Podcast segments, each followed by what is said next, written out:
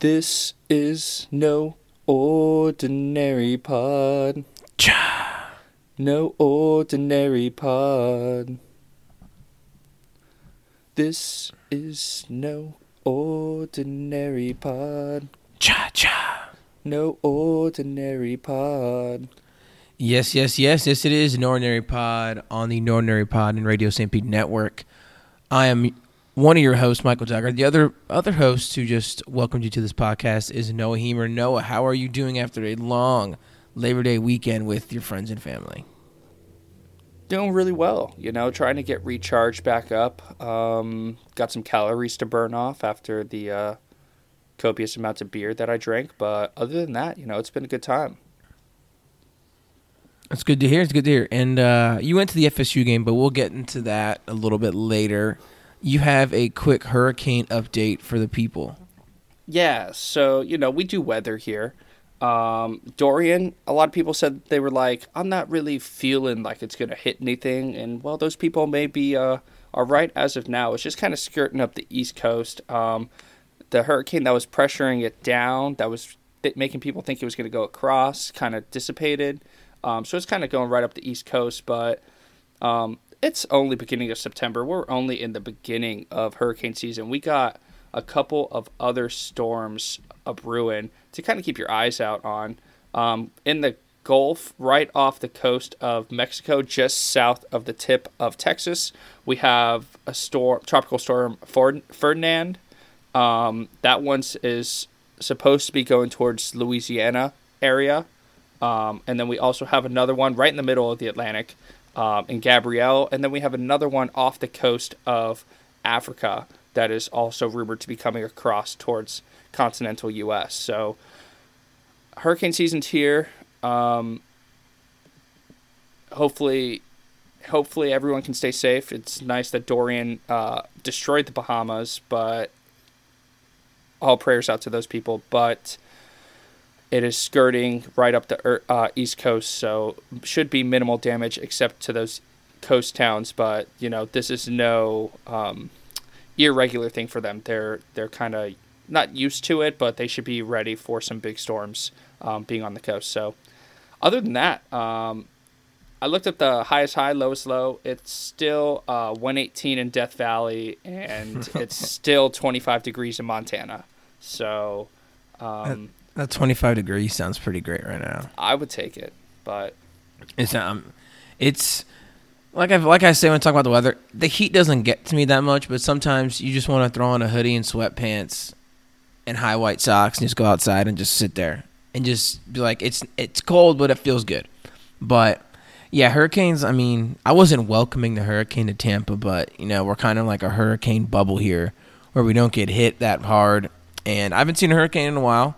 Actually, I've never been in a hurricane, but I do miss some tropical depression wind. You know, keeps the heart rate up, keeps the keeps the mind keeps the mind going. You know, you get in survival mode a little bit, lose power, light a candle, read a book, all the just go back to the basics and stuff. Even though I'd probably just turn on my hotspot on my phone and go on the internet on my computer, but that's story for another day. We're here to talk quick NFL transaction stuff, get into Florida State football, and then then a quick recap of the weekend. Wasn't the biggest weekend in college football, but we just had breaking news this morning as we're recording this on uh, 8, 8, 8 16, August 4th. Ezekiel Elliott signed his deal finally. We didn't.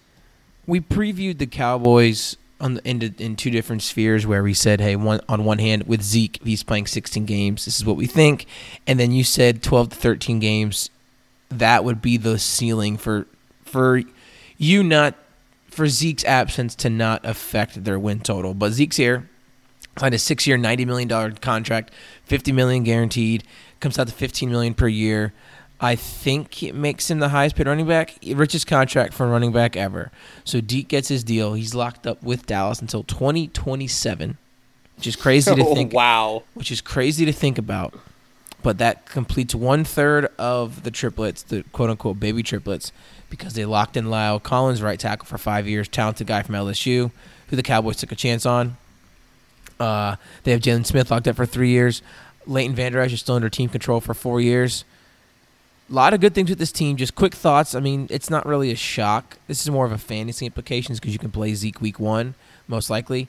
because he's been keeping himself in shape with Marshall Faulk running, doing workouts on the beaches of Mexico, which I think is a lot more effective on your body than being in training camp and preseason games. But Noah, what quickly? What are your thoughts on this as the Cowboys get this deal done for Week One? I'm glad that the Cowboys are prioritizing their needs to be successful for their team. They signed Jaylon Smith, linebacker, inside linebacker, to a contract extension. They signed La'el Collins, one of their.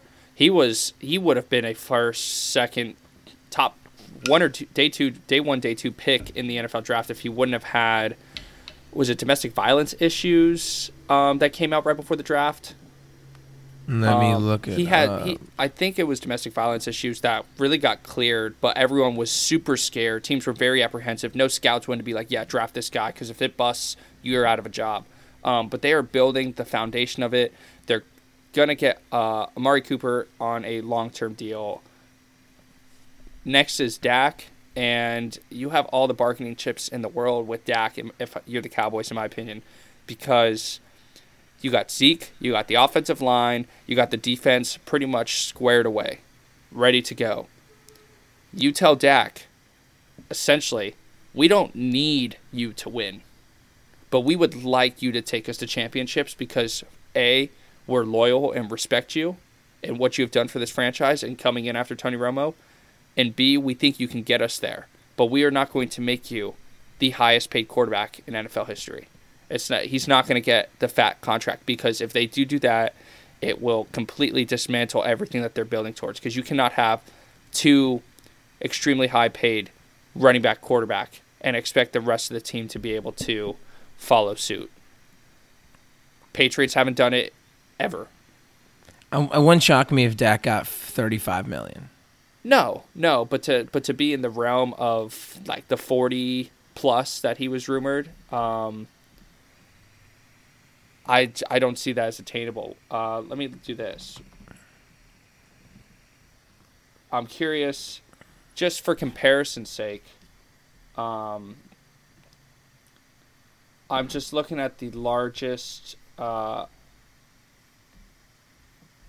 quarterback the largest quarterback contracts. Um, just give me one, what are your thoughts on the on the Cowboys situation? Being I mean, more I of an Eagles guy, in my opinion. I I'm on the fence between Cow. I have I have still have two days to pick pick uh, pick between the Cowboys and Eagles coming out of the NFC because I'm most likely going to stick with one of them. Although I do have another another team we haven't talked about yet. Two more teams I haven't talked about that I think are other viable Super Bowl threats. But I mean, it's I'm happy Zeke gets paid. You're always happy when athletes get paid. They held he held out. I mean, I'm not one of these people who says like he stood up for the running backs and deal with that because I think every con- every contract like this, especially running back, should be viewed through a, a uh, con should should be viewed with some context. Because Melvin Gordon's holding out and he's not going to get his money from the Chargers. He's not because he's not Ezekiel Elliott talent running back. It's just, I mean, I love Melvin Gordon, but Zeke's a different animal. And about the paying terms of it, if you pay all this team, you pay this team and you have to fork out 35, 40 million to Dak because that's what the market is, just to keep your your your window open, I'd personally rather pay that than go into free agency or go into the draft and try to find another Dak Prescott because the hardest thing in sports and in football is finding your quarterback. And once you have that quarterback, you should do everything in your power to build your team around him. Whether you view Dak's ceiling as a Super Bowl cha- champion or a divisional championship exit every consistently, that's that's that's in the eye of that's in your own eyes. I views I think that the Cowboys win a Super Bowl with Dak. Forty million overpay, sure, but you are what the market says you are, and Dak is probably going to get that forty million. Just for comparison's sake, uh, according to OverTheCap.com, uh, Russell Wilson, highest paid quarterback per year at 35. Then it's Big Ben, and then Aaron Rodgers at 33 and a half. Carson Wentz is at 32, and to round up 30 plus is Matt Ryan at 30 million dollars a year. If he is in the if he if he's 35 between 35 and 38 I really think that's what the Cowboys are going to have to pull the trigger on. Um, I'm curious to see what the contract details are going to be of Zeke's contract and see how they front loaded or back loaded or evenly disperse the cash for the cap space. Because mm-hmm. I have a feeling that that's how they're going to kind of maneuver with however Dak's, because you can backload Dak's contract and make it the, almost because opposite. the cap goes up. Yeah, and almost uh, and almost have them flip and be tanned and like front load Zeke's contract, back load Dak's contract type of thing. So you don't have two heavy players taking huge cap hits. Maybe in the middle you will, but hopefully those are your Super Bowl winning years. I'm trying to look. It's, yeah, it's not clear when it will be announced. They don't have those. Um, according to this ESPN article, it's usually not just. It's usually not a couple Archer. of days until mm-hmm. probably by the end of the week. Yeah, they so. the pre- they're introducing. They're announcing it tomorrow at a press conference. But you have any? Uh, you have any other Deke thought? Zeke thoughts? Don't know why I said Deke thoughts. I don't know why. I saw like a hockey commercial, Deke. But do you have any other Zeke thoughts before we move on? No, I think uh, I think we covered all of it in our uh, NFC Preview. recap. So, all right, let's transition to another Texas team in the NFL, and that is the Houston Texans, who made a lot of waves on Saturday. They kind of dominated the. the kind of took some headlines away from college football because they Jadeveon, Jadeveon Clowney finally got traded, and he was traded to the Seattle Seahawks for a 2023 third rounder, Barkevious Mingo, and Jacob Martin who was a who was a six round pick, six six round pick in last year's draft. He's the D lineman. Uh, they also they also then decided to fill that hole at left tackle desperately by trading for Laremy Tunsil, and they got Kenny Stills, along with the fourth rounder in 2020's draft, for the 2020 first rounder, 2021 first rounder, and a 2021 second rounder from Miami. Miami. We'll get to Miami's draft draft capital in a second, but let's start with the Clowney trade. It's clear they didn't get enough for Clowney, so let's not even look at this on a Houston side of things because we'll look at we'll analyze Houston in a second. How big of a move is Clowney for Seattle? It we talked about it in the NFC West when we previewed that, and I'm huge on Seattle this year. I think they're run game is going to continue to be dominant. Um, just with the sheer volume that they have, I think Russell Wilson is getting into the prime of his career and really understanding that he needs to take over this team. Our concerns with Seattle was will they be able to stop the run? Are they going to be able to get enough pressure on the quarterback to protect their secondary that's not elite like the Legion of Boom, but is good enough um, if you can combine it with some pressure? You, I, this takes the team to the next level because, and not only in terms of just a pass rush, not even in terms of uh, what it's going to do for the secondary, but now you're not just worried about Bobby Wagner. If Jadeveon Clowney is taken on double teams, that is just more space for Bobby Wagner to roam and do whatever he does best. Not that Jadeveon Clowney is a space eater, but he's one of the best run defenders in the NFL.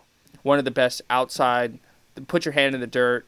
Um, whether you have him at a over the tackle, in between the tackle and the guard, or even outside, he's going to dominate whoever is across from him. And with the Rams, I don't think the Rams are going to be able to contain the Seattle defense. I think this is going to be the best Seattle defense we've seen since they won the Super Bowl. I mean, if that if, if Ziggy Ansah is healthy, this pass rushing tandem is is phenomenal. But Ziggy, all signs are pointing towards Ziggy being ready and stuff. And the big thing with Clowney that I see is is that he played outside linebacker in a three four his whole entire time in Houston. If you go back and watch him at South Carolina, he was a four three edge rusher, could move inside, do a lot of different things he's he's more comfortable being an edge rusher. He's not going to be asked to drop in coverage. He's not going to be asked to chase tight ends in man coverage, drop in in the flat zone and stuff like that. He's going to Pete Carroll's going to say, "Hey, rush the passer and set the edge against the run." And Clowney is going to and Clowney's excited to play there. His his old teammate Duane Brown, who's the left tackle for Seattle, sold him on the city and the team and the culture, culture, culture, and the culture of Seattle which made Clowney want to be traded there, agree to sign his tender, and agree to most likely sign an extension. And if they don't sign an extension, they'll probably flip him for a second round pick like they with Frank Clark, which is crazy. But I don't think they're going to do that because Clowney's a game changer and he's still 26 years old. So for Seattle, it's a phenomenal move. You gave up a third round pick, Barkevious Mingo, and Jacob Martin. And we talked about you talked about Mingo needing to take a step forward, continue taking a step f- forward for Seattle to even be good, relevant, to, if that D line to be good and relevant. Yet they just upgraded with Jadeveon Clowney, who is still a f- dominant player. So I love this move for Seattle.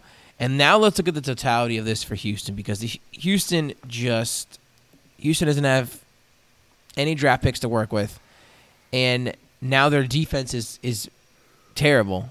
Even more so, there's uh, maybe two blue chip players, and that's J.J. Watt and and, uh, and Mercilus.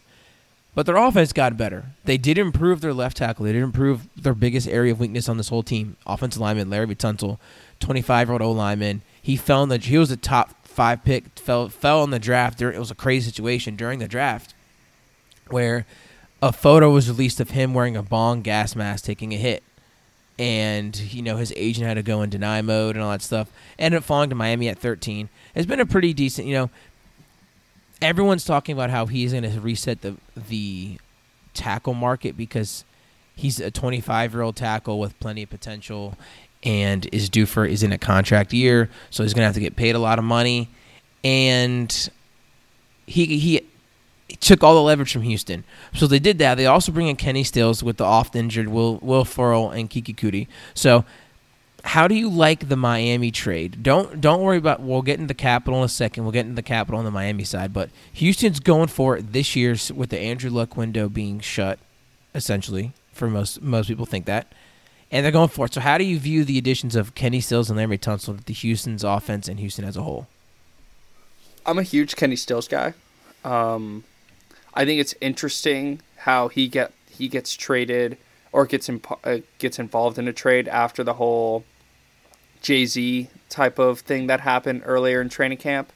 Um, just I, I, sabotagement via owner. Yeah.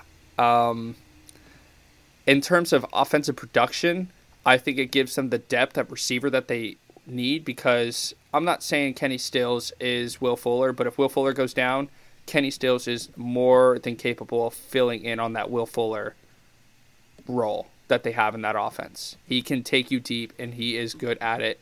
He's just never really had a quarterback to build chemistry with that's going to get him the ball consistently. Deshaun Watson is that guy. It's nice that they finally got him a little bit of protection because, like you were saying with Andrew Luck, the reason that Andrew Luck's not in the NFL anymore is because they did not protect him the first what five six years he was in the NFL. He was like Boise State's quarterback this weekend, always on the ground. I'd never seen a true freshman quarterback be on the ground more. But that it, it, if you can't protect your franchise quarterback, then what's the point? Look at Dak. Dak's had great career success, has always had protection. They traded away their starting left tackle to Seattle last year, so it's nice to finally see that they get a blue chip replacement with Laremy Tunsil. Kind of get some more quality depth of receiver because after Will Fuller, Keke Coutee's had some injury hiccups this past uh, this preseason, so we'll see how he holds up through the duration of the season. But if either of those two go down, you have a serviceable guy, a more than serviceable guy to come in in Kenny Stills. This team is not going to run the ball at all. I mean, they they did trade for Carlos Hyde, but yeah, I don't see them really saying, "Hey, we're going to run the ball inside the tackles." They're they're going they have so much receiver talent and receiving, and their main back and Duke Johnson should be a strictly not strictly, but he should be a pass utilizing the pass game, where you're just going to want Watson to throw a bunch of times, and that and now you see why Evan Silva had Deshaun Watson as as his QB one in fantasy purposes because Houston's defense is terrible, and Texans are going to have to run, going to have to score a lot of points keep up with them, and they're not going to be able to run the ball that much. There's, it's just there's just not really a path forward for them to be a successful running team. So, yeah, I like I like Stills. I liked him in New Orleans. He was effective in Miami, even with the the turnstile of quarterbacks from Matt Moore to Brock Osweiler to Ryan Tannehill. Just never seemed up. So I'm sure he he's happy to be on a contending team. Uh, but let's go to his former team real quick, the Dolphins. They now own in 2020. I need to fix this mic volume thing, man. Really, really bothers me mid podcast. Anyway, so if my voice fluctuates, that's why. So their t- their 2020 picks, they have their own and the Texans in the first round, their own and the Saints in the second round, own in a projected compensatory uh, compensatory pick. I can't pronounce that word right now. In the third, their own and the Titans in the fourth, a fifth round projected comp- uh, compensatory pick again. I don't know why I can't. Pro- can you pronounce that word? Compensatory. Yeah, I- Compensation, compensatory. Yeah, okay. I I was making sure I was pronouncing it somewhat right. Sixth round, they have their own in the Cowboys, Chief, and then the seventh round they have their own in the Chiefs. For those doing the math, that is 13 picks in this draft, and then in 2021 they have the Texans first and second round picks. So we talked we talked about this in the preview. We talked about this in the summer. Dolphins are going in for the rebuild, and they have a lot of stuff they could do right now. And this this this could be a very I don't know hot takey because we love the Bills' future here. Jets were more were on the fence about, but I think we're leaning towards them being a, a solid team. I think the Dolphins rebuild is going to take a lot less time than we think. A oh, lot Oh, this less is this time is a this is a after those two drafts, this team is going to be if they draft well, hit on I, I don't it doesn't even have to hit on all their picks, just hit on most of their picks. Just the the, the majority of their picks, they're hit on majority of your picks and if Rosen if you decide that Rosen is your guy and you can start building things around him, I love what the Dolphins are doing. They just If- cleared house, cleared house, cleared house, cleared mm-hmm. house. All right, cool. We have we completely have a new foundation. Let's just start building it exactly how we like it. That's what some teach. Honestly, that's what the Bucks should have done at so, at some point under the Koetter regime. Is be like this. This team is not where we want it. This team is not going to be good enough. We are not in the business of competing to win to win championships yet. This is this is a roster that I don't like. S- Clear house, get draft hmm. capital, start over. En- enough teams don't have the cojones to get themselves to do that. no. but it's when you do it, hmm. look at the Browns. The Dolphins are going to be there. There, there's, there's always room for the Sashi Brown. What he did, what he do is right debate. What he did was, he. It's the same thing with the 76ers. The plan was right, but there comes a time where you have to get, you have to make the correct decisions. You have to make smart draft picks, and that's where Sashi lacked. I think the Dolphins, hopefully, are different than that, but especially if Rosen proves to be the guy. If Rosen proves to be a guy, those two first round picks in both those years instantly become three three picks, maybe even more second round picks. Because you still have Rosen. But here's the thing, even if you don't like Rosen, Tua, Herbert, you're in the Trevor Lawrence sweepstakes. There are just endless opportunities for this team to build. And they have so many draft picks, which equals so many cheap contracts and a boatload of cap space. And guess what? It's Miami. You want to live in my people still want to live in Miami. A lot of the NFL talent comes from Miami in the Florida area. So No state income tax. no state income tax. So Miami's going to be. I think it's going to be a two to three. They're a year away. They're two years away from being two years away. Right when Brady's gone, I think the Dolphins are, are going to have the infrastructure and draft capital if they continue this trade up.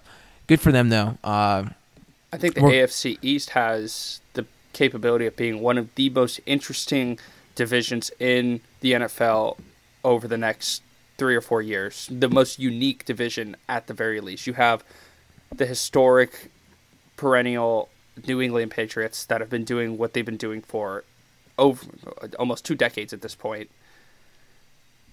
You have the Jets who are built on their slow. Adam Gase is the only reason why I'm like eh on their rebuild, but they have a solid rookie quarterback with some talent around there. That that defense is solid. Bills are doing it the right way with Josh Allen feeding into his strengths, playing a lot of defense, playing good defense. Uh, there are a lot of teams that are just I don't remember who it. I man, I wish I would write these down. But there was someone that quoted the Bills defense saying that that is a tough defense. That is a defense that is playing sound, um, and that's what you get with the Bills. And then you have uh, Miami, who's going to be in this complete rebuild, and they have a lot of ammo. Can they fire their guns off at the right time? That's all it comes down to. There's no other division like it, and I'm really excited to see what's going to happen post Brady and what Belichick is going to decide to do. It's gonna be, it's gonna be interesting, man. But uh, the last thing I wanted to touch about with this, you talk about the division real quick, is LeSean McCoy got traded to the got um, cut and signed a one year, four million dollar deal with the Kansas City Chiefs. Uh, it's it's a wait and see approach because Andy, it's fantasy wise. Andy Reid's going to take a. Andy Reid's going to elevate one one of these running backs to elite fantasy. It will be McCoy, Damien Williams, Darwin Thompson. Will if you still have stock in him. Just wait and see approach. But the main thing that it does for, in this is that it opens up all the all most of the carries for our boy Devin Singletary in Buffalo, and we don't want to spend a long time doing this, but because we have to get to football, it's a lot to get to a football. But uh, let's let's just do a quick, just quick thoughts, quick round of applause for our boy Devin Singletary, getting RB one. Gonna be a great. Gonna, it's it's just it's just perfect, man. All the stars are lining up for the Bills to be amongst the most watched teams for myself this year. All uh, he does is score touchdowns, bro. Yes, yes, he does, and I think that's all you need to be said about him. Just just wanted to do a quick shout out to him just just because we love love love watching you play and we love the Buffalo Bills. Let's get let's get let's get into some let's get into some uh, some college football. Let's start with Florida State. We're both alumni. Well, I'm alumni. You're soon to be alumni. You worked for this team just last year. You were in the stadium for the game, and I don't even know where you're going to start. But before we get in, before I get into any of this, any of the nit and gritty of fire Willie Taggart and fire Barnett, all these things, Shut up. All of you. My cousins included, my family, my friends, all that. Just shut up. Let the guy do his let the guy do his supposed to do. We're we're also spoiled as a Florida State fan base that we think that, you know, that Jimbo was 11 and 1, 11 and 2 every single year. He wasn't. It was a terrible at, at the first. You, remember all you FSU fans? You probably weren't FSU fans back then.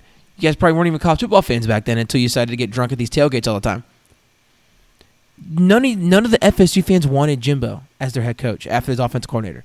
Consistently, consistently just let down by Jimbo Fisher. And everyone wanted him gone. guess what? One started recruiting, putting his stamp on the team and the and the program, the culture, culture, culture. Won a national championship, and guess what? Every one of those games, you look in the stands, you'd see full crowd in the student section the whole time. My last year working equipment, when Jameis left and you know, instead of being a 13 and 1, 13 and 0, 14 and 0 team, we went to a 10 and 3 team. Student section student section was bare before the game, filled up for halftime and then everyone left. So, and the same thing happened on Saturday. It was a great you were there. It was completely packed student section. Halftime came. I'm like, "Oh, that's pretty empty."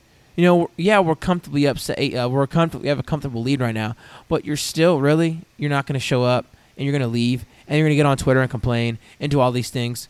Just not even talking on field stuff because you know we're all fans. We all have a right. I mean, I've I'm a fan too. I'm talking about it right now. But just shut up, especially when you're a student and you're a student and you're not going to show up and support this team fully. It's it's just it's, it's that simple.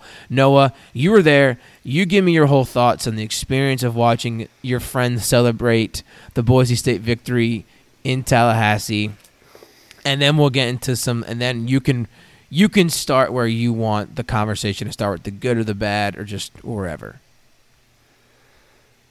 Mm, it was disappointing. The I will say this on the whole leaving at halftime thing it was a noon game in August in Tallahassee. It was very hot.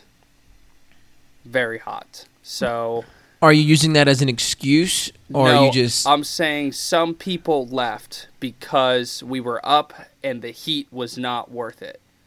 I contemplated leaving and I was like, I ain't leaving because Boise State's too good of a team for me to leave right now. This game is not over that's just want to put that out there because I was in the stands. I'm used to the Tallahassee heat, but it was hot, especially Oh. sitting on those metal bleachers. Two quick questions before each do that. Yeah. If it was so hot, how come no one from Boise left? It was a lot of Bronco fans still there. And secondly, I just typed in the weather for Tuscaloosa, Alabama, and it is going to be 90, 95 degrees that time of at noon kickoff today, and they wouldn't leave. I'm not saying I know I know you're you're trying to defend him, not defend him. You're just trying to like give him something, but I'm just giving you some some substance on why a lot of people were probably easily like, yeah, I'm gonna leave. Because I even talked to my roommate, and he said he was like, oh, we're up 13. Yeah, I'm leaving. It's too hot. And then people wake up and l- go back home, fall asleep because they're exhausted. Wake up, see that we lost, and they're that- okay. Um, in terms of the game, first half, best play calling I've seen from FSU in the Taggart era we put all of our athletes, all of our great, our, the receiver depth we have is unreal. The running back depth we have is unreal. We put all of that on display in the first half. Long touchdown to Terry, number 15. Long touchdown to Keyshawn. Big throw um, to Warren Thompson, who is a redshirt freshman, big, big, the youngest big receiver that FSU has. Tre' McKitty got involved. Cam Akers showed off his wheels. Khalan Laborn touched the ball. Um, can't leave out uh, what is his name? Uh, DJ Matthews, number seven, electrifying punt returner, got to show off some of his skills. You know, we were showing off everything that we could do, and it was working. But the thing is, is a lot of them were off of big plays, and big plays are not reproducible. They're not sustainable. As great as big plays are, because they can be demoralizing for the other team. For example, when I'm playing Madden, I'm less scared of someone that just gets a deep play over the top of me than someone that's just sustaining dry play after play after play after play after play. Because I can make adjustments and stop the deep ball and keep everything in front of me. But if you're just consistently getting four to six yards a play and you're getting second and three, first and ten, second and two, first and ten, second and five, third and one, first and ten, touchdown. Like that is hard to stop, and that's what happened. Boise was just making mistake after mistake after mistake after mistake. FSU kept capitalizing it. My girlfriend even said something like, "These two teams are not playing well, and it's not about who's playing better; it's about who's not going to play worse." FSU did not make the adjustments needed because they felt comfortable in their lead. After we after Florida State went up 31-13, 18 points, I put my hands in my head and I was like, this feels like the Miami game like from last year. Everyone was comfortable. They thought that they had it in the bag. Crowd was bumping. Everyone, everyone checked out at halftime. Boise State fans checked in. Boise State players checked back in. They were not nearly as exhausted in the second half as they looked in the first half. Florida State looked exhausted in the second half. Well, the defense was on the snap for 106 plays, and Boise State got 38 first downs, and it's the same problems defensively from last year, offensively too, but same dif- problems last year. We can't stop the inside run, and we can't stop the pass across the middle. Schematics issues, I don't know, because we we can we have the athletes to run man and in our secondary, but they're not stepping up, and. I think it just comes down to it, defensively, man. I think it just comes down to poor linebacker talent. Uh, if you look at our defenses, no one start no one started complaining about Charles Kelly until Telvin Smith and Terrance Smith left. And since then, our linebackers have not been good. We have a safety, the top top two safety from his recruiting class, a five star, playing inside linebacker because it's so barren. The talent depth is so barren there. And guess what? Teams like Boise, who have v- very well coached, disciplined, big offensive linemen, and a powerful running back like Mahone, they're going to get the ball at him 24 times, and he's going to and, and get 142 yards and two touchdowns. If you think you want to fire Barnett, how about this? How about you let Barnett get linebacker talent he needs? You know, and that stuff happen because his defense forced three turnovers. Good for them, but they but their linebackers are just not good enough to cover in space, tackle in space, and shed blockers. This is going to speak to the problem the whole season, and it's it's going to be like this offensively. It was awesome, you know, like you said. The, this is what you want in the Kendall Briles offense: big plays in the ground game, the passing game, and you simplify it.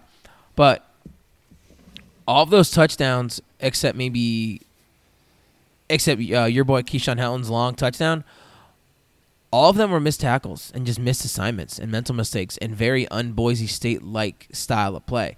So watching this game, I'm just first I'm like, you know, we're getting we're getting big plays. I'm celebrating these big plays and stuff, but I don't know. It's it's just you could just feel, not even in the stadium, you could just feel just watching the game at home that you know Boise State's just going to constantly pick up. And you lost to a true freshman who had 430 for 51, 407 yards, a touchdown and a pick. And like you said, he got hit so much and just kept delivering pass after pass on target. And what's scary looking ahead to next year is that we have to go to Boise State and play this team and I don't see any way how we're favored in that game. But I want to go too far ahead. Just any any more? I mean, we had a couple. This said like four days to sit and marinate with us and our thoughts and stuff. So, do you have any thoughts outside of the outside of what you said, or are you? Did the first half give you some hope for the for the rest of the season moving forward and stuff like that? In terms of looking at what the team can, what the offense can utilize, if it can utilize its its playmakers. The offensive line looked a lot better, um, but play calling went vanilla in the second half. They can still, they ran, they ran the uh, the double. They ran a reverse, and then right after the reverse, they picked up 15 yards on the reverse. They ran a double. Uh, they ran a bubble screen, and then a double pass off of it and it was dropped. The double pass was dropped, but it would have been a 35 yard gain if he breaks one. He had one tackle to break, and if he breaks that tackle, Terry's scoring. But he dropped the ball, hit him right in the chest. Um, mm-hmm. There's a lot of talent on this offense. The offensive line is serviceable enough. Jay Black can throw the ball it was not a question of oh Jay Black's not good enough or Jay Black's making too many mistakes or Jay Black's doing this or you know the only mistakes that were being made is that Jay Black kept th- kept chucking it deep three straight times on on first second and third down on three straight possessions and we're punt punt punt and only took 45 seconds off the clock when you're up 12 18 11 whatever it may have been but you're not helping your defense out because you force them to be on the field for over 100 plays because you don't know how to play with a lead and help your defense out and get them off the field. That was my issue. You should have been trying to wear that Boise State defense down in the heat. And mm. they just kept trying to get big plays. They're like, big plays were working in the first half. Let's get more big plays. It's like, nah, there's only, you met your quota for big plays.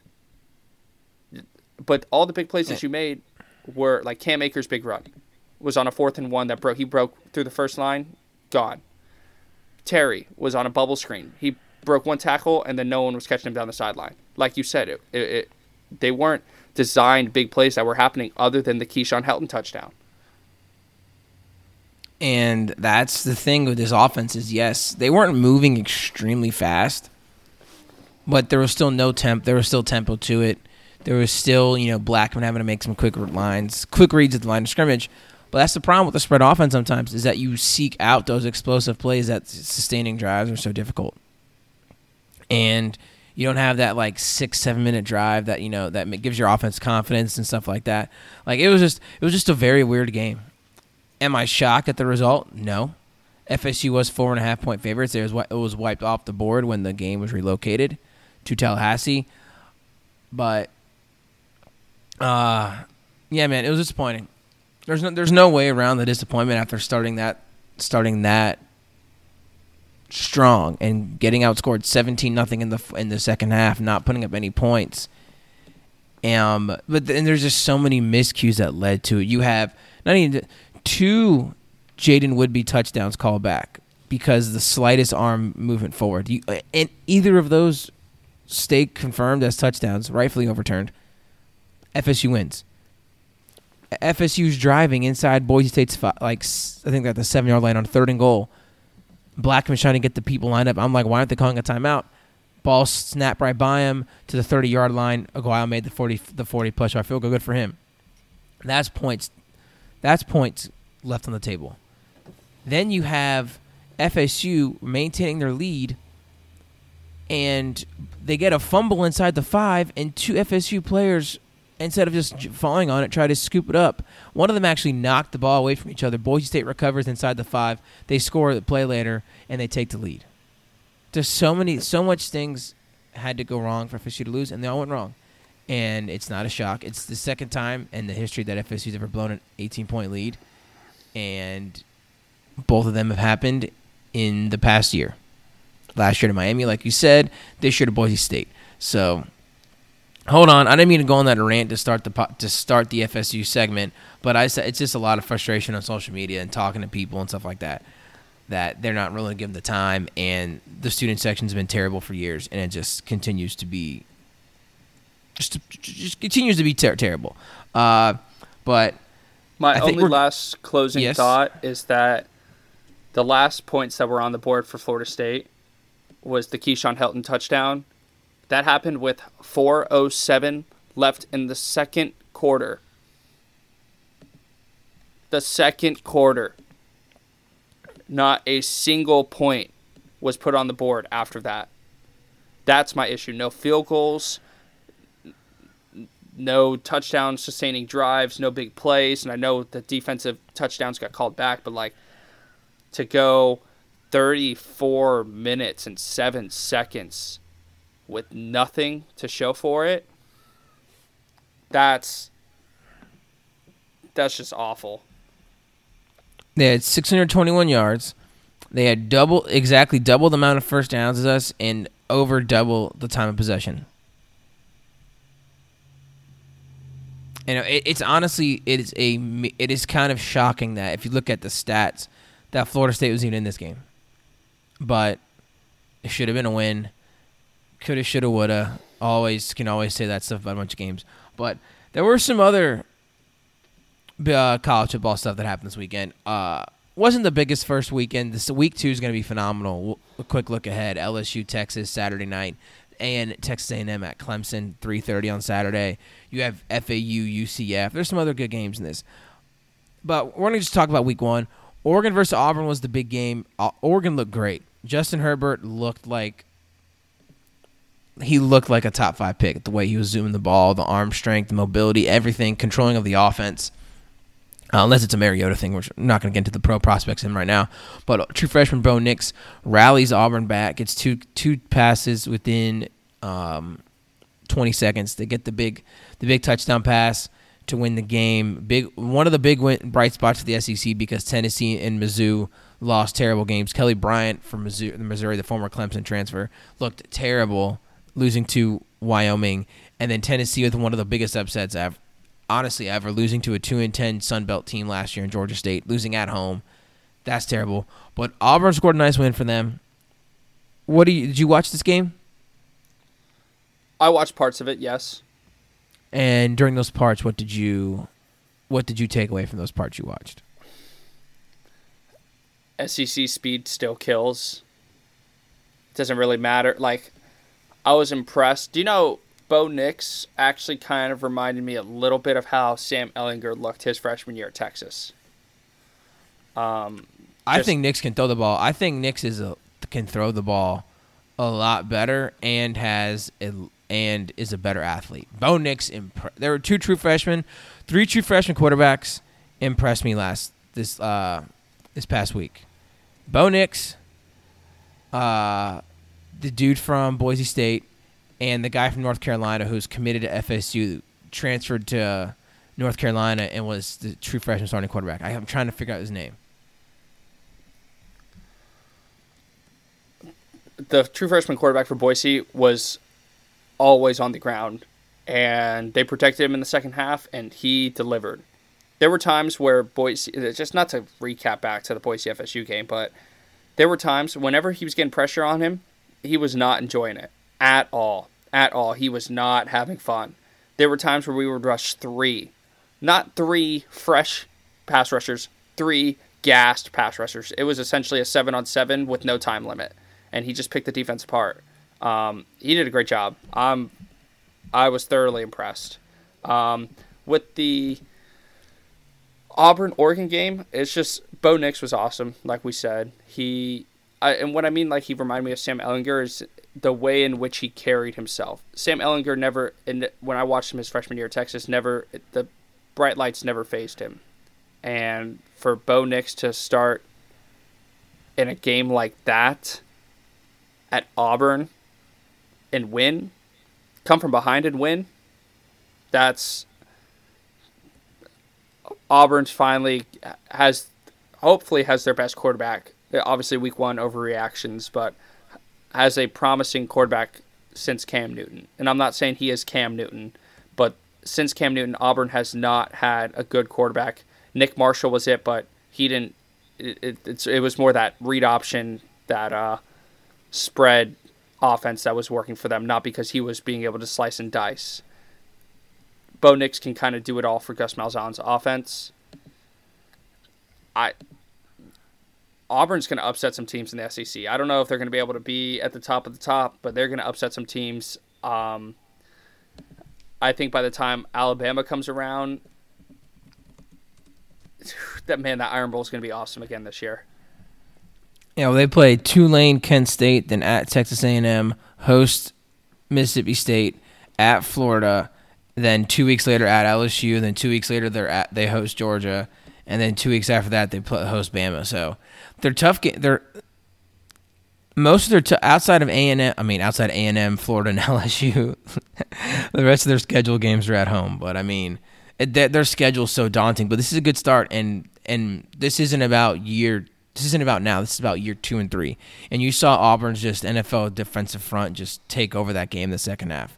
There was nowhere to go for Herbert and Oregon and company and stuff like that. Did you get so you didn't get to watch a lot of college football? No, I did not. I was at the game, and then You, you didn't. You, you honestly didn't miss much. You didn't miss much. Uh, I was following your your, scores. mhm, your Cornhuskers did not look good. Ugh. I don't know if they were saving stuff for Colorado and other schools, but uh, dude, Justin Fields had four touchdowns in the first six minutes of the game. That guy is unbelievable, man. I didn't realize how big he was. I know he, I know I had that reaction on the pod last week reading about his, his height. Then I saw him play and I'm like, "Oh my god." It's like a This Terrelle guy- Pryor, Braxton Miller, like you said. Yeah, he's like Dwayne Haskins, JT Barrett, and Braxton Miller all in one. And I don't I don't I don't see it, man. I don't see anyone t- I don't see anyone stopping that offense. Not not a chance. Um but you want to do a quick look ahead? I mean, not really look ahead of the weekend. We, we can do that on a later pod this week because there's there's a couple. Let me look at the slate of games real quick. And the guy from North Carolina was Sam Howell. And, And- Boise's is Hank Bachmeier, who went 30 of 51 and 407. Mm-hmm. Boise plays Friday at Marshall. Let me look at these games real quick. If there's any other Syracuse, Maryland. I think that's a pretty sleeper of a good game. Cincinnati, Ohio State. It's gonna be a good game. Nebraska, Colorado will not be watched because it's the same time of Texas A&M, Clemson. UCF, FAU. That's gonna be a fun game. Um, LSU, Texas. Who, what's Pac Pac? Hey, you ready for Pac Pac 12 after dark? Always. Stanford, USC. Always. That here- game never disappoints. And here's the other good thing is that Oregon State plays Hawaii at midnight, so we'll have football till 3:30 a.m. Um, yeah, I think I think that's it for this one. You have anything else to add, Noah? Nah, not right NFL now. NF all right. Uh, yeah, this one this is going to be up Wednesday morning. It'll be up should be up very shortly. We'll have a NFC North slash game one of the NFL season Packers Bears preview. We'll have that tomorrow morning for you guys, and then on Friday morning we'll have a college. We'll go through the big college games real quickly, and then we'll do a full on NFL prediction ones. We'll preview. We're gonna have to do like a minute or two on each game. It's gonna be tough to condense it to an hour, but we'll try to get done. 'Cause That's what we do here at the Ordinary Pod. Noah, you have yourself a good day. Oh, thank you. It's just nice to be back on No Ordinary Pod. Absolutely, a little, little week, little six day hiatus, but hey, you had family, you had people in town. Labor Day weekend, a hurricane to worry about for a couple days. It's all good. We're back. We're rolling. Writing's coming up tonight. I'm doing it tonight. I'm gonna have it up tomorrow. I'm holding myself accountable for that. And everyone, subscribe on iTunes. I mean, Apple Pod, Spotify, Twitter, SoundCloud, all that stuff. And I'm Michael Duggar. from Noah Hemer. This is an ordinary pod. Thanks for checking us out.